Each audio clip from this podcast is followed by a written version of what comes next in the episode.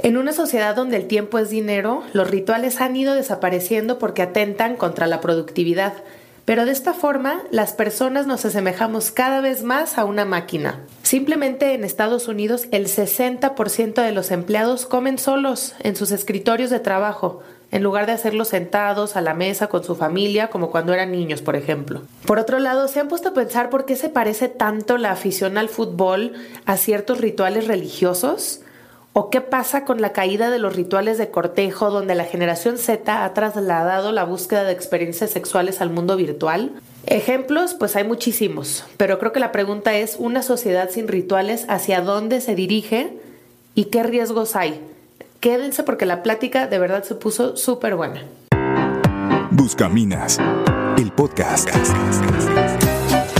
No se pendeje, cuestiona lo que ves.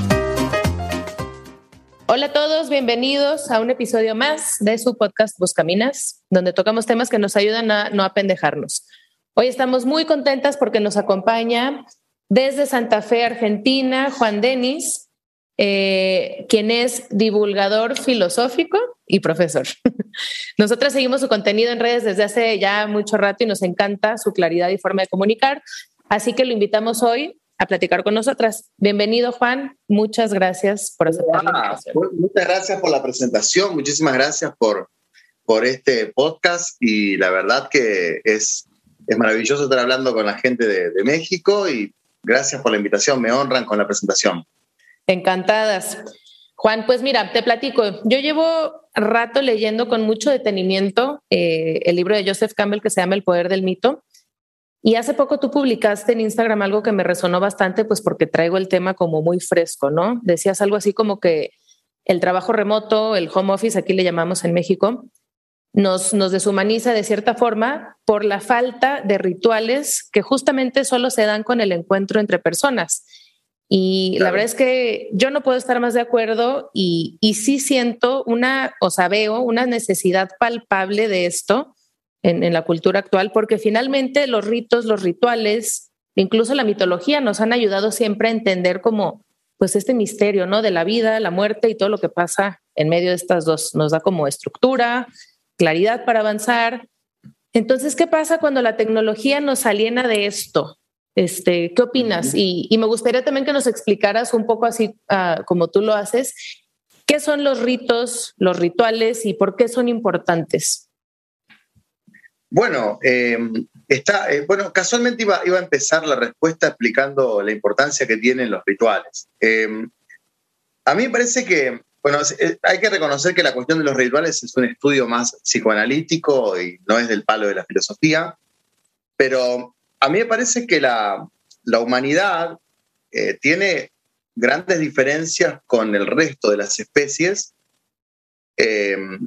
O sea, la diferencia que habitualmente yo marco en mis videos entre mi perro y yo, ¿no? Cuando digo, bueno, mi perro no se hace preguntas filosóficas, mi perro todos los días está haciendo, porque no cambia nunca, en cambio yo estoy yendo a hacer siempre y nunca seré. Eh, y creo que el tema de los rituales es otra de las cosas que nos diferencia del reino animal, porque mi perro, por ejemplo, hace una, algo que podríamos llamarlo ritual para hacer sus necesidades. Busca un lugar, escarba, pero podríamos sospechar que eso viene de lo instintivo, no de la necesidad cultural de vernos reflejados en actos eh, repetitivos y, sentirnos identificados con eso. No creo que el perro, mientras está buscando un lugar, siente identidad. Nosotros tenemos una relación con la identidad en el ritual que consiste en decir para comer necesito poner la mesa. O sea, biológicamente uno podría agarrar la pizza, el pedazo de, comida que uno tiene y metérselo en la boca y seguir caminando como si fuera una bestia, pero necesita sentarse, necesita poner la, algunos individuales, como hacemos acá en Argentina. Probablemente en Argentina nos quedamos charlando mucho tiempo después. Eh, eso tiene que ver con la necesidad de vernos a nosotros mismos en la realización cotidiana como una forma de seguridad. O sea, es como que también el ritual nos confirma como parte del género humano. Eh, lo que pasa es que todo esto se da de patadas con una necesidad de productividad. la productividad autoritariamente viene y dice, vos no podés demorar más de 15 minutos en comer. Como en la película de Chaplin. ¿Te acordás de esa película de Chaplin donde eh, prueban una, se llama Tiempos Modernos, ¿no? Donde en un momento prueban una máquina para que el obrero coma sin dejar de trabajar. Entonces el obrero sigue produciendo y chac, le, enchufan, ¿no? el bocado de comida. Porque claro, lo que quiere la productividad es que desaparezca el ritual porque el ritual es pérdida de tiempo. Y si time is money, o sea, el tiempo es dinero, no hay posibilidad de que vos puedas tener muchos rituales en el día, porque también nació una palabra muy fuerte que es procrastinación. Claro, como tenés que estar todo el tiempo produciendo, cualquier desliz que tengas de querer salir a caminar y mirar los pajaritos es pérdida de tiempo. Entonces, la desaparición de los rituales, creo yo, eh, alcanza su punto máximo en la virtualidad extrema que nos impuso la pandemia. La, pandemia impuso una virtualidad extrema, impuso eh, algunas cosas que a mi, a mi juicio son completamente ridículas. Por ejemplo, clases de educación física por Zoom, como tenía mi hija, en la cual el profesor desde la casa decía, salten, salten, y los chicos saltaban en la casa.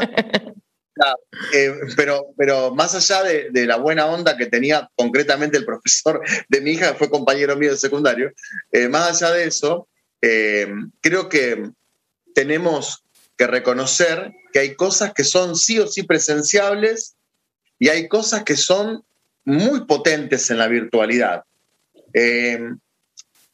básicamente yo podría diferenciar que hay trabajos administrativos que no precisan del, viaje para poder ser realizados. Pero ojo, dentro de unos años tampoco van a precisar de la persona. Porque son todos muy, muy, muy, muy graciosos diciendo, ay, yo desde mi casa hago todo y no viajo en el metro. Acá en Argentina le llamamos colectivo a los autobuses que nos llevan, ¿no? Ah, me zafo del colectivo, sí. Pero déjame decirte que el primer paso fuera eh, que lo hagas desde tu casa. El próximo paso es que no lo hagas más vos. El próximo paso es reemplazarte, porque eh, la, yo tengo la posibilidad de estudiar automatización para vender mis cursos, es escalofriante la automatización. Es escalofriante. Entonces, lo que me, lo que me parece que deberíamos tener, en vez de sentir esta fiestita, esta fiestita de decir, mirá qué lindo que se terminó las distancias, mirá qué lindo que ya no siento más el mal olor en el metro o en el tren, o deberíamos pensar que estamos al borde de un precipicio. Y ese precipicio es que los surtidores de nafta se cargarán solos, los peajes se pagarán solos, eh, probablemente los colectivos que nos trasladen se conducirán solos y probablemente ese trabajo administrativo que haces de tu casa también lo hará una máquina. Entonces, ese es el miedo que tenemos que tener porque en la desaparición del ritual está la desaparición del humano. Híjole, pues suena, suena inminente, ¿no? ¿Qué, qué, qué podemos hacer ante o sea, nos estamos avanzando a pasos agigantados hacia ese escenario. ¿Hay algo que podamos hacer o simplemente ser espectadores pasivos de todo esto? Sin, ser, sin ser eh, un profeta, yo calculo que para 2030 eh, más de la mitad de los trabajos que conocemos nosotros van a estar automatizados.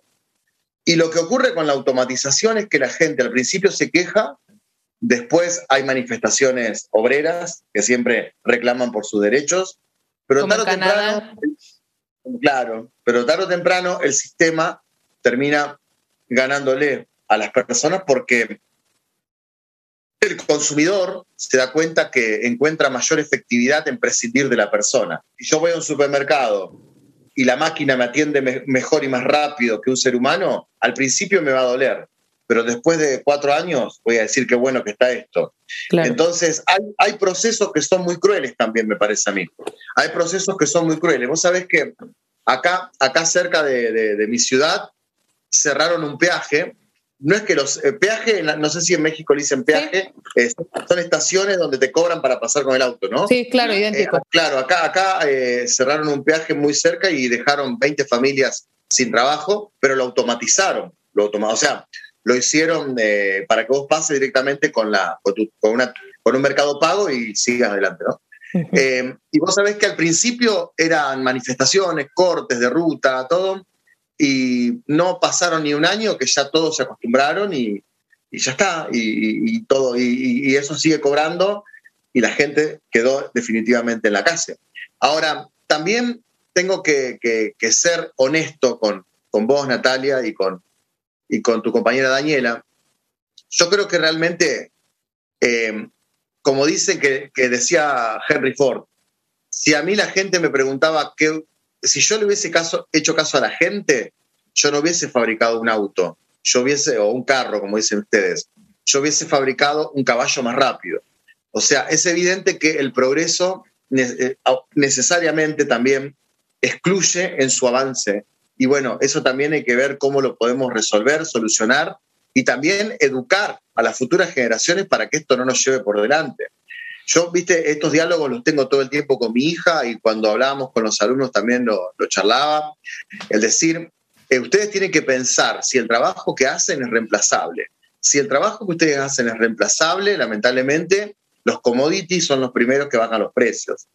Eh, tienen que buscar la vuelta como para, para crear una marca personal en lo que hagan. Así sea atender un kiosco. Muchas veces atender un negocio, si lo atiende una persona, vende más que si lo atiende otra. Entonces, bueno, eh, buscar también que vos, que vos como persona tengas un valor intrínseco más allá de ser un commodity que, que, hace lo mismo que hace cualquiera. ¿Viste? O sea, hay, hay, hay pizzerías donde yo quiero ir porque me encanta cómo me atienden. Bueno, eso, eso es un valor que, que, se va, para mí, a potenciar mucho en los próximos, en los próximos años, ¿no? El decir, vale la persona por su talento individual y por lo que la persona concreta es. Tu trabajo consiste en algo que es reemplazable por las mayorías o por las máquinas, bueno, eh, la situación va a ser preocupante.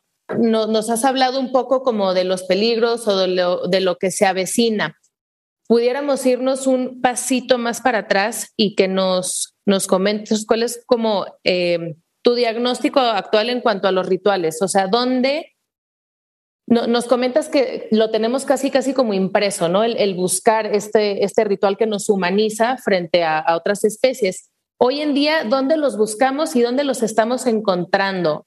Y, y, más bien, comparado con los rituales tradicionales, por llamarlos de alguna forma, eh, ¿cuál sería como tu, pues sí, tu, tu aseveración, ¿qué, es mejor, qué es peor o, o, dónde nos está dejando?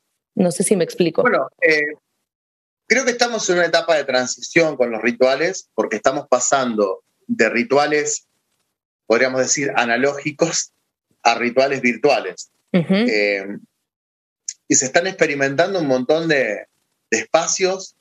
Por ejemplo, en los grupos de WhatsApp hay gente que lidera los grupos de WhatsApp hablando y cuando en la vida real la persona no emite una palabra. Sí. O sea, se está, eh, lo, lo, vi muchas veces a eso. O sea, personas que vos decís, che, vamos a juntarnos a comer algo. Bueno, 40 personas en un grupo de WhatsApp, el más gracioso, el que más memes manda, esto y después en la reunión ni habla.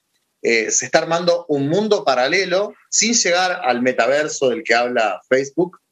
Se está armando un mundo paralelo de gente extremadamente inteligente en las redes y muy opaca, por decirlo de algún modo, en la vida sin Internet se está armando también un mundo paralelo de gente extremadamente hermosa en las redes y cuando uno eh, choca la realidad se da cuenta que, como dice Byung-Chul Han, no eran bellos, sino pulidos, pulidos. Me gusta mucho ese, ese concepto. Eh, hemos asociado la belleza a lo pulido, la belleza a lo depilado, la belleza a lo liso. Es decir, no, no vemos más la belleza en la cara de una cuarentona o un cuarentón que está buscando sus primeras arrugas, sino en buscar que eso quede alisado. Una discusión que siempre tengo con, con mi compañera de vida es que ella tiene unos rulos hermosos, ¿no? Eh, naturales. Y, y los fines de semana yo le reclamo, le digo, por favor, un día, déjalo ser porque para trabajar ella se los plancha. Ah, eso es una cultura en Latinoamérica muy arraigada. Claro. Pero Byung-Chul diría, eh, eh, Han diría, asocian belleza con liso, o sea, con que esté planchado, con que esté recto.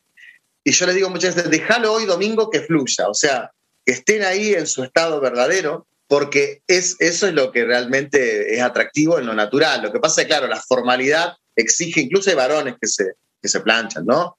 Pero fíjate vos cómo eh, asociamos belleza con filtro de Instagram, belleza con lo liso, belleza con lo que no tiene relieve.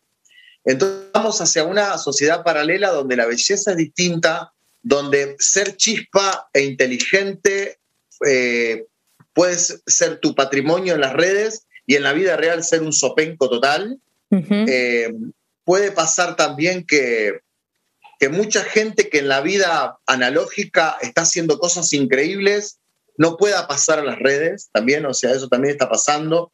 Hay grandes profesores que yo conozco que se los está perdiendo la humanidad solo porque no quieren comprarse un micrófono, una cámara y empezar a hablar y a mostrar, porque no quieren pasar al mundo virtual. Y creo que atendiendo a tu pregunta de los rituales, em, hay eh, creo que el gran problema que van a tener los rituales es que se van, a, se van a volver mercancía. ¿En qué sentido? En que, te pongo un ejemplo, Daniela. Era un ritual cuando yo era chico salir con mi madre, con mi padre y con mis hermanos a andar en bicicleta por el río Salado. Era un ritual de mi niñez. Domingos, salir, incluso uno se exponía a riesgos, ¿no? Yo recuerdo haberme cortado con, al pisar caracoles, cosas muy humanas, ¿no? Eh, y volver a mi casa. Era un ritual, era un ritual de silencio, era un ritual de naturaleza, era un ritual de conexión. Y hoy eso se volvió mercancía. ¿Sabes por qué se volvió mercancía? Porque se pobló totalmente el lugar y ya no hay para ir al ritual porque la inseguridad que genera el mismo sistema hace que uno ya no quiera ir a andar en bicicleta porque tiene miedo que se la roben o que a uno lo asalten o le roben los celulares, etc. Y porque preferís ese ritual llevarlo a un lugar turístico, llamalo Córdoba, Carlos Paz, Mar del Plata, Punta del Este, y mercantilizarlo, o sea, volverlo mercancía. Vamos a ir ahí, pero también vamos a ir a comer hamburguesas, también vamos a ir al cine, también vamos a ir al teatro, o sea, el ritual de estar juntos por estar hoy se mercantilizó. Hoy se volvió eh, un, producto más del consumo. Y caemos en esta paradoja. Aquello que hace 30 años hacíamos gratis, caminar por la naturaleza, hoy nos cuesta una cabaña de alquiler, un pago turístico, porque claro, creció eh, el cemento, creció la inseguridad y creció el uso del tiempo encerrados en casa. Entonces se mercantilizaron los rituales que antes eran gratis. Este, igual me los hago regresarse un poquito, no sé, perdón, eh, pero como que me quedé con esta parte de que el ritual nos hace reconocernos como humanos. Entonces mi pregunta es como, ¿qué es lo que tiene el ritual que nos humaniza, que no tiene la mecanización o la tecnologización yo creo, que el ritual nos humaniza porque proyectamos en el ritual, eh, o sea, materializamos el ser. O sea, en la caminata demuestro el amor por mis hijos. O sea, estoy haciendo movimiento, lo que es inexplicable.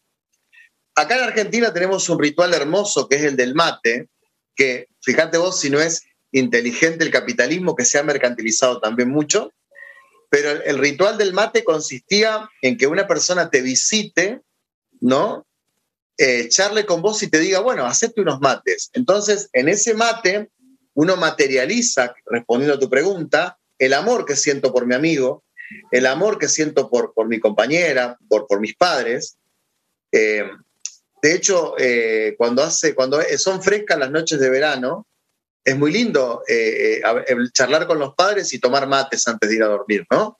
Eh, pero ¿por qué necesitamos del mate? Porque necesitamos proyectar en un objeto la amistad que tenemos. Entonces, el ritual es eso, es materializar en caminatas, en, en diálogos, en silencios, en objetos compartidos, decir, te doy, tomalo, me lo devolvés, se lo doy a otro, ¿no? La ronda del mate asombró incluso a los, a los colonizadores, cuando, cuando ellos vinieron a, porque el mate es guaraní, ¿no? De los aborígenes eh, guaraníes. Cuando vinieron los, colonizadores, los españoles, lo que se asombraron era que hacían ronda los aborígenes. hacían ronda y se pasaban el mate entre ellos para compartir. O sea, era una materialización de la amistad. Eh, hace tangibilizar, hace tangible lo intangible, ¿no? Y creo que aquí el, pues los ritos religiosos, o sea, ponen de manifiesto esta parte, ¿no? El, consumir el cuerpo de Cristo, la sangre de Cristo, es como verlo y, materializar algo, algo como muy abstracto. Nos ayuda a nosotros mismos como a, a, entenderlo en este plano, ¿no? Pero fíjate vos que cuando eh, eh, eso que dijiste de la religión es excelente porque casualmente en mi curso premium esta semana estamos estudiando la diferencia entre nominalismo y realismo y el debate se da en la Eucaristía, o sea, en lo que es eh, si es pan o es el cuerpo de Cristo, ¿no?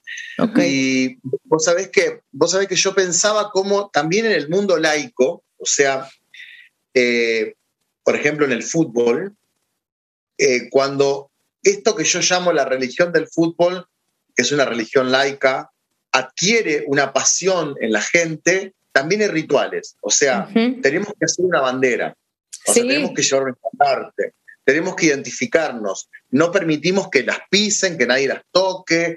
Es más, entre los delincuentes del fútbol, robarse una bandera es lo máximo.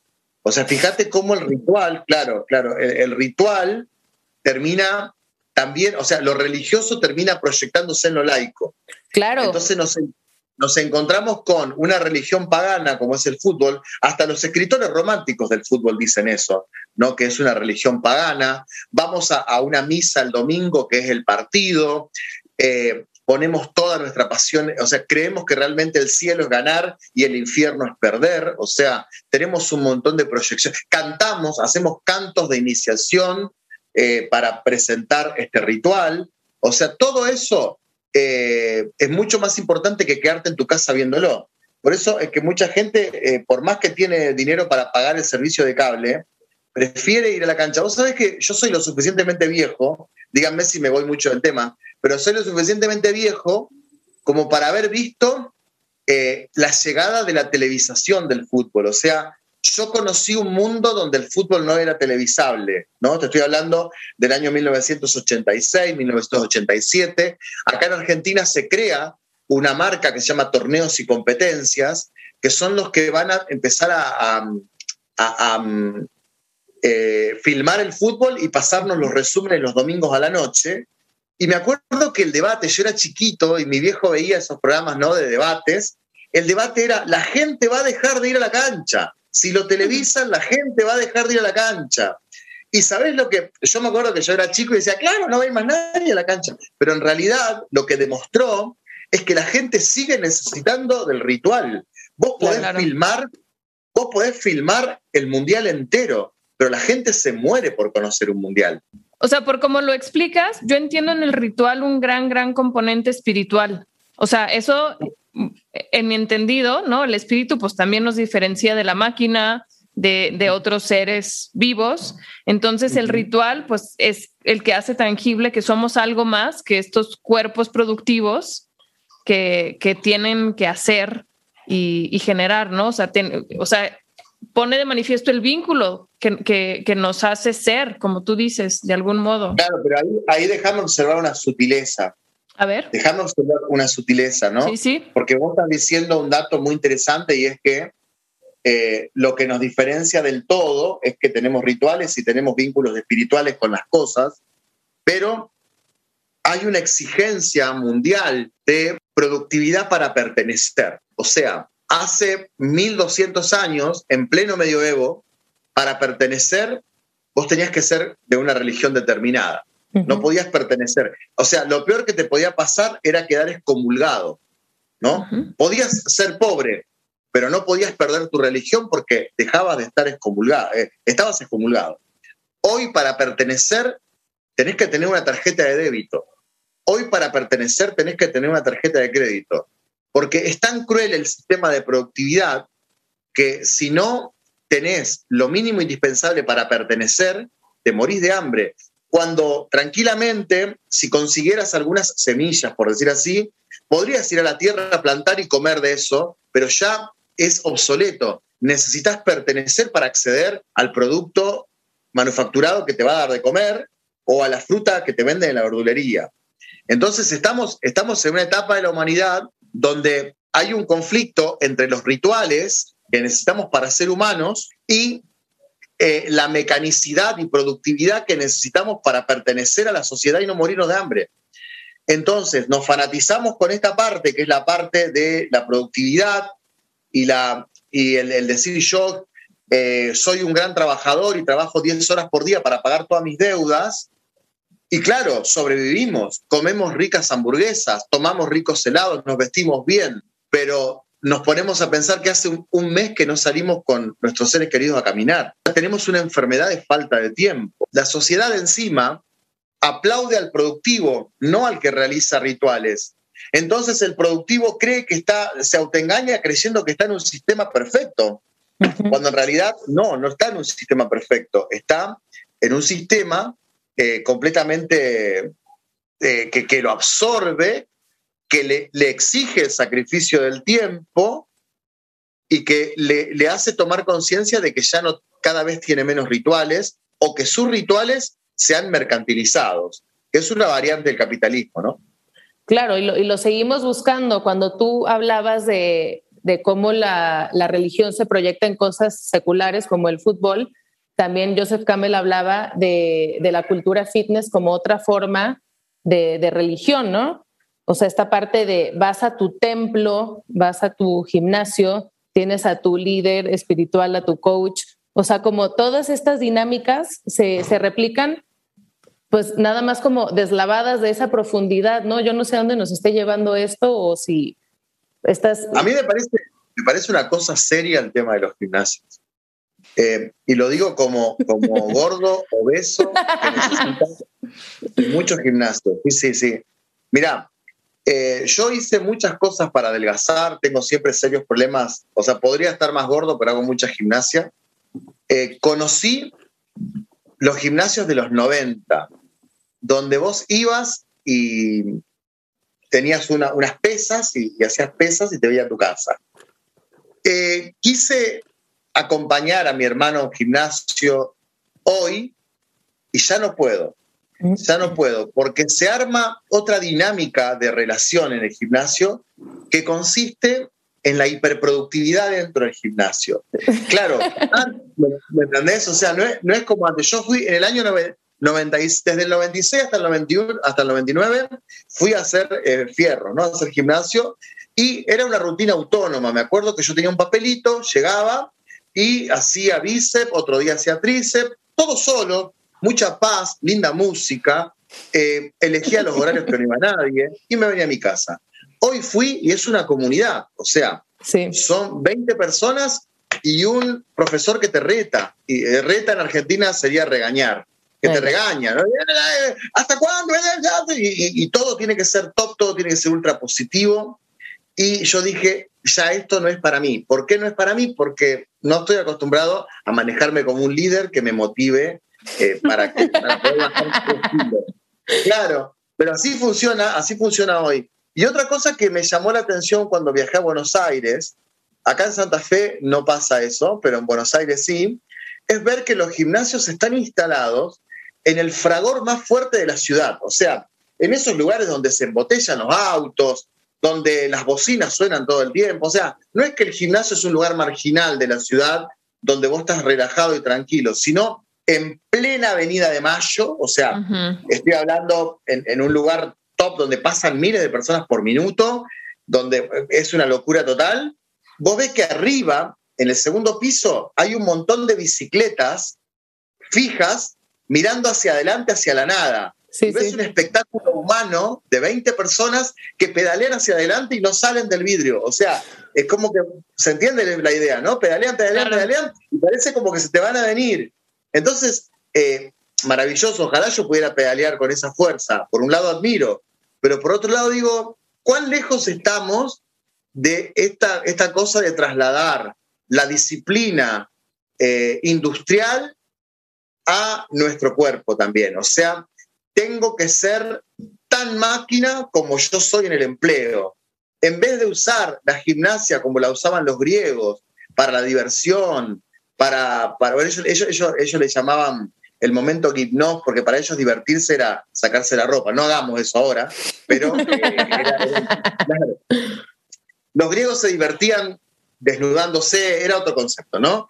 Pero estoy hablando, eh, no usamos esto para pasar buenos momentos, para relajarnos, para tranquilizarnos, para refrescarnos, para, para, después darnos una ducha y sentir que las endorfinas salieron, sino como una disciplina, ¿no? El objetivo de tener ese cuerpo hegemónico que todo el mundo quiere que yo tenga y que me falta definir acá, es, bueno, me parece que ahí hay algo como para analizar, hay algo para analizar.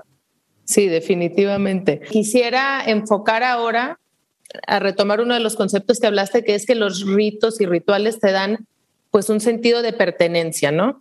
En ese sentido, a mí me, me interesa muchísimo el tema de los rituales de paso, que son, eh, para la gente que no sepa, estos rituales que representan, que tangibilizan la transición de la niñez a la edad adulta. Si hablamos de comunidades primitivas, pues eh, podemos hablar de rituales donde a los adolescentes los ponían a pelear o les hacían cicatrices, les tumbaban los dientes, les hacían tatuajes o cualquier otra manifestación física donde ya se viera que este ya no es un cuerpo de niño. ¿no? En, sociedades occidentales. Los eh, shorts, ¿no? Era, ajá, era menos rudo, ¿no? Era los niños usan shorts y llega un momento de tu vida en el que usas pantalones y pues ya estás como del otro lado.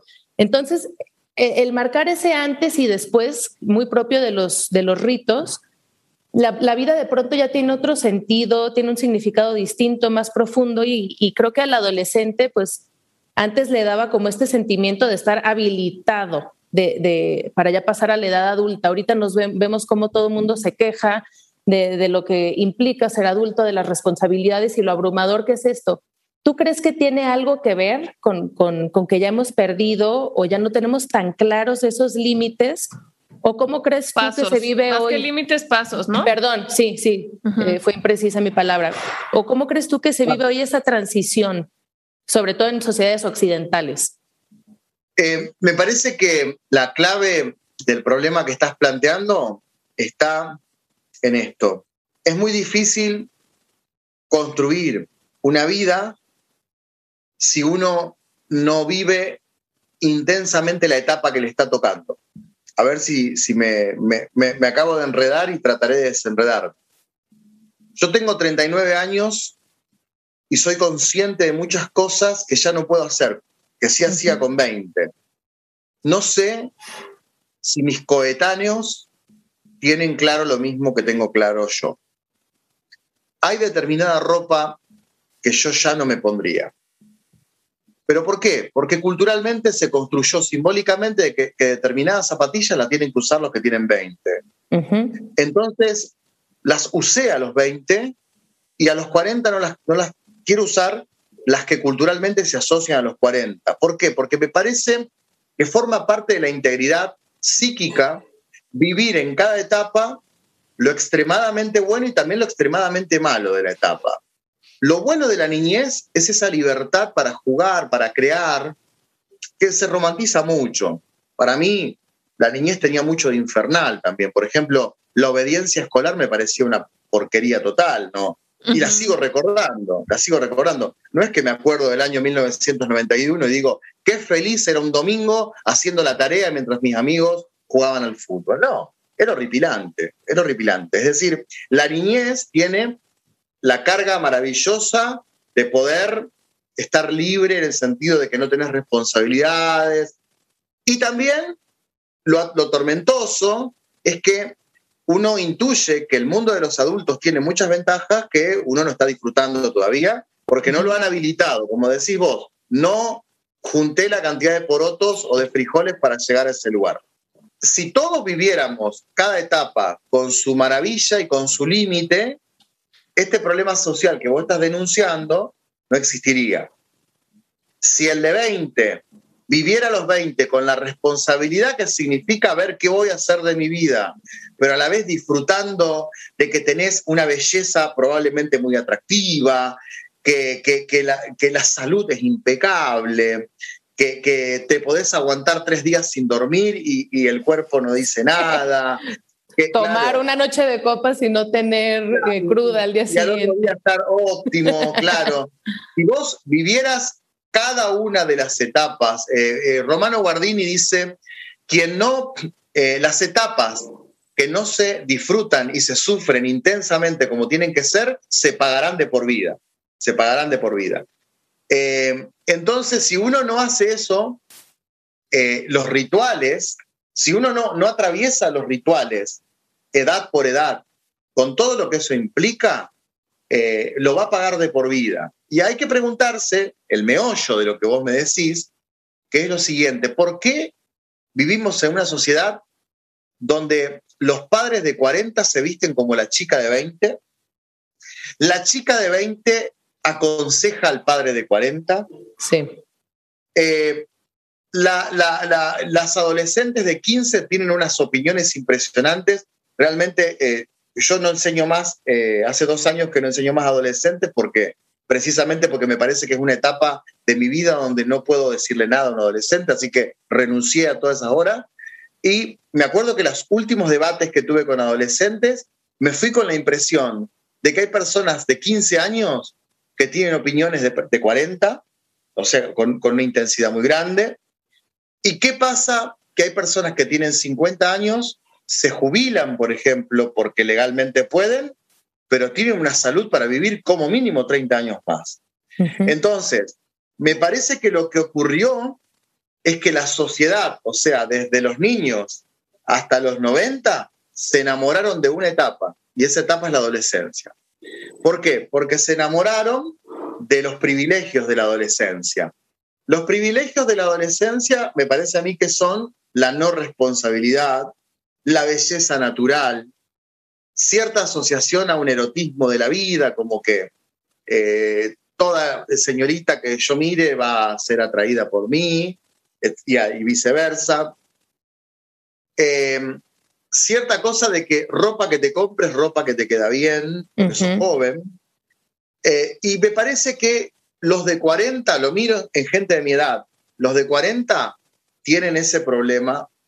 Tenemos, vamos, me voy a integrar, el problema de que de repente nos vemos con que tenemos una remera puesta que le queda mejor a un chico de 20.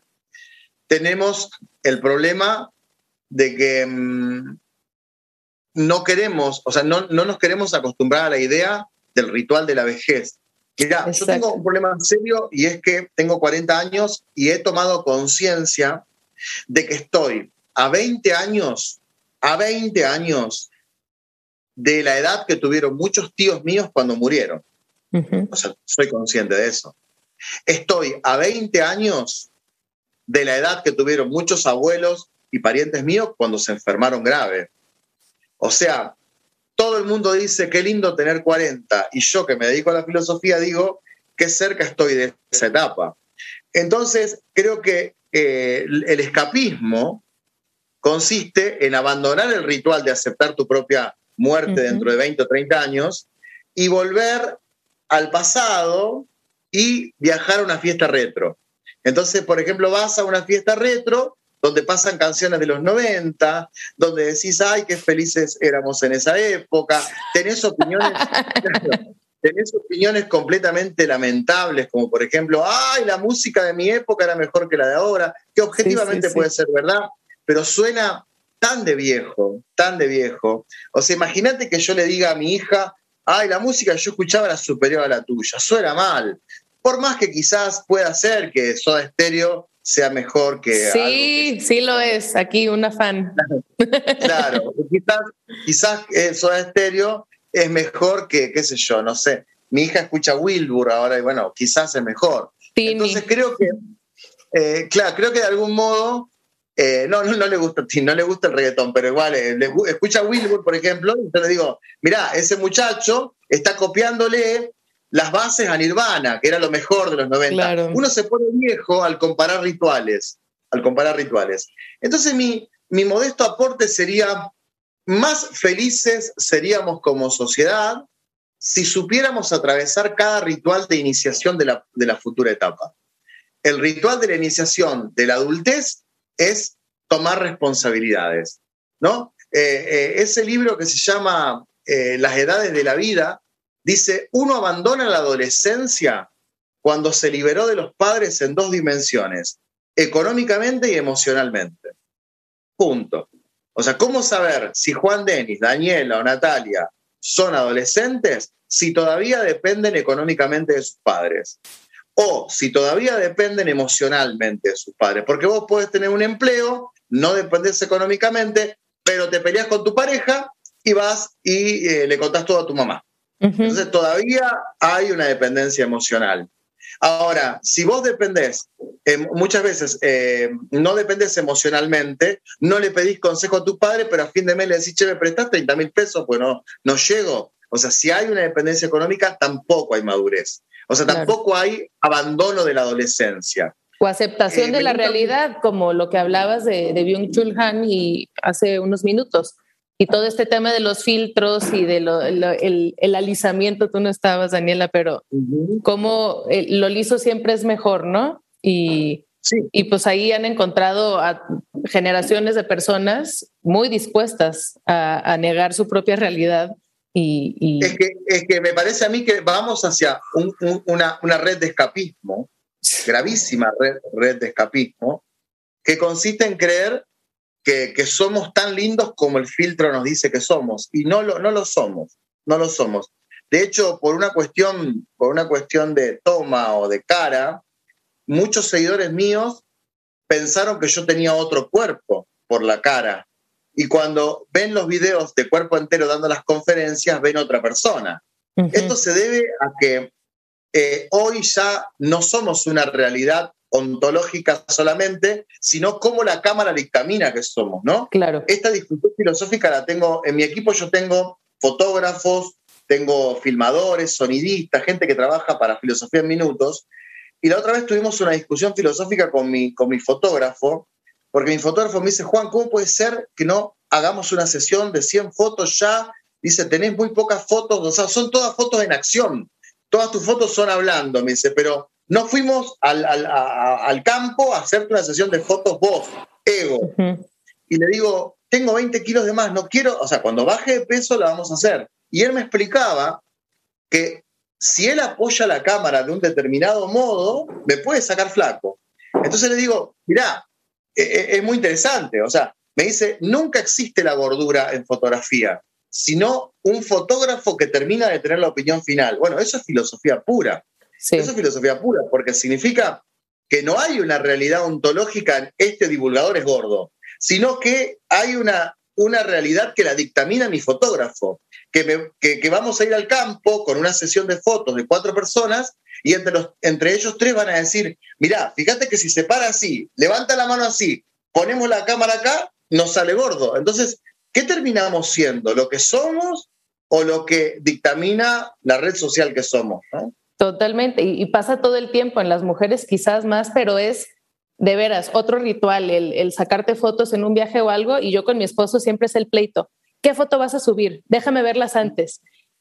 Y, si, no me gusto, aunque así me vea en la realidad, o sea, yo, yo elijo la foto donde justamente el brazo se ve más estilizado, donde yo me veo como me quiero ver, no como me veo en realidad quizás. Y ya me quedo muy tranquila. ¿no? Aunque yo me proyecte al mundo entero como realmente soy o como probablemente no me veo en esas fotos, yo me quedo muy tranquila. Entonces es como, híjole, sí es como bien contradictorio. Es una, es una tranquilidad tremenda, ¿eh? O sea, eh, la de quedarte con el espejo que mejor te enfoca, te digo porque a mí me pasa todo el tiempo, es horrible. Eh, en el sentido en que uno no asume la verdad de las cosas y es, yo no soy esta foto, soy una totalidad que tiene momentos bellos y momentos no tan bellos. Eso, el problema está en que a Brad Pitt también lo conocemos así, por fotos. A, qué sé yo, bueno, nombraste a Tini recién, que es una adolescente con una belleza hegemónica. A Tini la conocemos por sus fotos también. O, sea, a todos, eh, a Maluma lo conocemos por un proceso de filmación que lleva días, días. Y, y son yo tengo tres editores y no soy nadie. Maluma debe tener diez editores. están viendo cuál es el mejor perfil, cuál es la mejor toma. Que, están, que incluso debaten con él cuál es la mejor toma. Entonces, todo eso, a la larga, va formando un, un mundo paralelo que no es verdadero, que no es verdadero. Pero todos lo sabemos, es como muy curioso porque no estamos aquí sacando el hilo negro, todo el mundo sabe que, la, que las redes sociales no son la vida real, y, seguramente tú lo platicas con tu hija todos los días y demás, y sin embargo seguimos jugando esas reglas del juego. Es como, o eres parte de o, eres un relegado social, pues tienes que, te, te, orillan a ser parte de esa dinámica. Claro, no, eh, es que, que eh, todos terminamos poniendo la mejor foto, la más empática. Claro. Y creo que lo único que tenemos que hacer es, primero y principal, seguir poniendo la mejor foto, porque es así, y lo otro que tenemos que hacer, me parece a mí, es comprender que es un mundo tremendamente engañoso, mentiroso y a la vez lleno de filtros, que, en el cual los filtros no son solamente físicos, sino emocionales. Parejas que se sonríen y a los dos días te enteras que se separaron. Sí. Eh, personas que escriben, amigos que se abrazan y que después están sacándose los ojos. Posteos diciendo eh, moralistas en contra de otras personas cuando en su intimidad cometen errores tremendos. O sea, eh, creo que es un mundo paralelo de engaño con el cual nos tenemos que vincular así. O sea, ahí hay engaño, pero también es un medio y es un medio mucho más eficaz que la televisión, porque la red social es múltiple en sus engaños, pero la televisión tenía una única mentira que parecía verdad. La televisión de los 80, la televisión de los 90 proponía un único modelo, el del dueño del canal. Y vos tenías que acostumbrarte a, opinar como el dueño del canal de, televisión. Hoy no, hoy tenés 100.000 influencers que te pueden decir 100.000 opiniones y, ahí donde se abre el abanico, para mí hay mucho más expectativa de democracia que en, en el televisor de los 90 que te ponía eh, a las 9 de la noche a comprar un único producto.